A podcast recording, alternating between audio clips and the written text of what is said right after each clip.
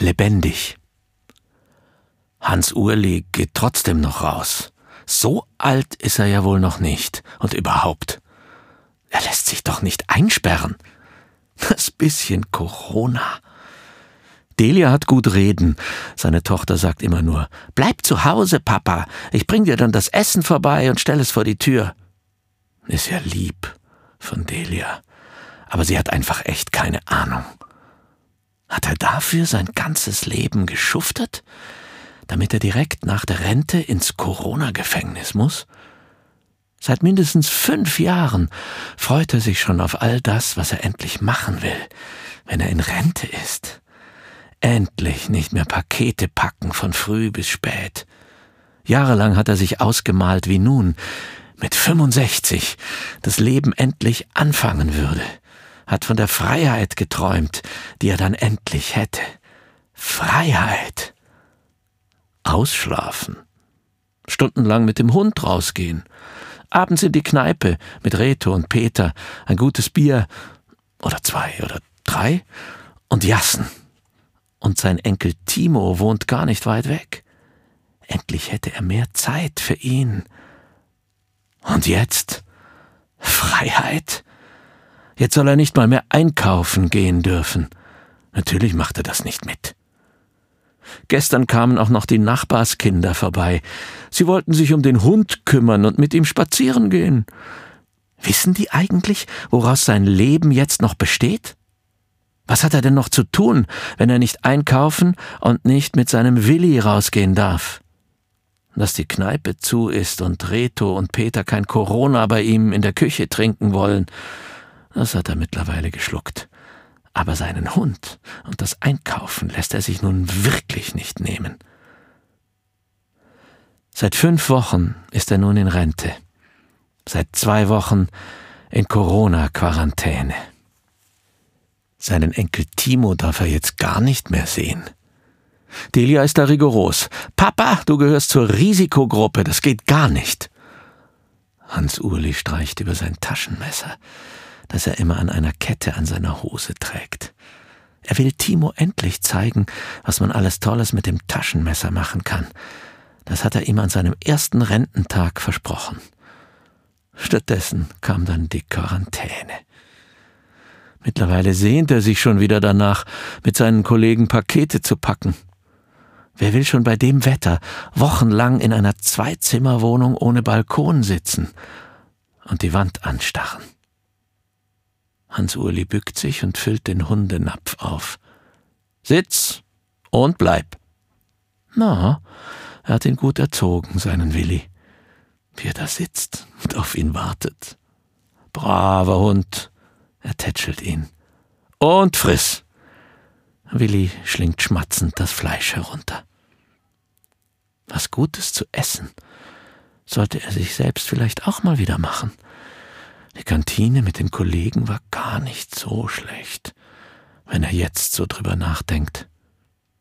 Seit Elisabeths Tod kocht er zwar etwas öfter, aber normalerweise nur am Wochenende Bratkartoffeln mit Eiern und Speck oder ähnliches. Und Delia? Seine Tochter stellt ihm zwar regelmäßig die Einkäufe vor die Tür, und häufig bereitet sie ihm auch ein Essen zu. Aber was Anständiges ist das nicht. Auf Quinoa-Salat mit Sonnenblumenkernen und getrockneten Tomaten kann er nun wirklich verzichten. Das brachte sie ihm letztens. Er konnte nur die Hälfte essen. Den Rest warf er in den Müll. Er sollte sie bald mal anrufen und ihr sagen, dass er kein Essen mehr von ihr will. Morgen. Er weiß nicht recht, wie er es ihr sagen soll. Hans-Urli tätschelt Willi, der ihn erwartungsfroh anschaut. Willi braucht den Auslauf. So wie er auch. Der große Spaziergang durch den Kannenfeldpark, dann über die mittlere Straße und durch die Gässchen der Stadt tut ihm gut. Es ist nur ein bisschen deprimierend, dass alle Geschäfte und Cafés zu sind. Vor allem der sonnige Rückweg am Rheinufer entlang gefällt ihm. Endlich mal wieder kann er Menschen sehen. Er braucht das so. Im St. Johannspark kommt ihm eine Idee. Er würde Timo einfach nachts treffen. Der hat eh keine Schule. Nur irgendwelche Computeraufgaben ab und zu. Was Neues lernen ist verboten, hat er gelesen. Prüfungen abgeschafft. Da kann der doch auch nachts spielen gehen. Dieses dauernde Computerzeugs ist eh nicht gut für ihn. Zu Hause angekommen, schreibt der Timo eine Nachricht. Wir machen heute eine Nachtwanderung am Bachgraben lang. Dann setzen wir uns irgendwo hin und bauen im Mondschein endlich Pfeil und Bogen. Manchmal hat diese moderne Technik doch ihr Gutes. So kann er Timo direkt kontaktieren und muss nicht erst mit dieser Helikopter-Delia sprechen. Timo schickt ihm gleich ganz viele Begeisterungsgesichter und andere Bildchen, schreibt ihm mehrfach, dass er ganz aufgeregt ist, dass er nicht einschlafen kann, obwohl er sich einen Wecker gestellt hat, um ja nicht 23 Uhr zu verpassen. Um 23 Uhr steht Hans Urli vor Timos Haus, versteckt sich hinter einem geparkten Auto. Er sieht, wie Timo im Mondschein seinen Abenteuergürtel anlegt, mit der ganzen Notausrüstung, die hat Hans Urli ihm geschenkt. Die Taschenlampe, das Taschenmesser und den Kompass. Timo hustet in seine Armbeuge. Es ist ein lauter Husten. Er schaut verschreckt nach hinten, horcht, ob seine Mutter ihn etwa gehört hat. Er putzt sich möglichst leise die Nase.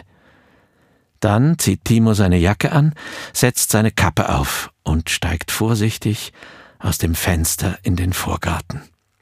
Der Junge kommt auf ihn zu, mit den frechen blonden Wuschelhaaren, die unter der Kappe herausgucken, und mit diesem Timo-Grinsen.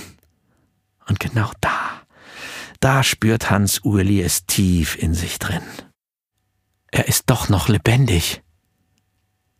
Diese Delia, die ihm alle Freude nehmen will, nur wegen diesem albernen Corona.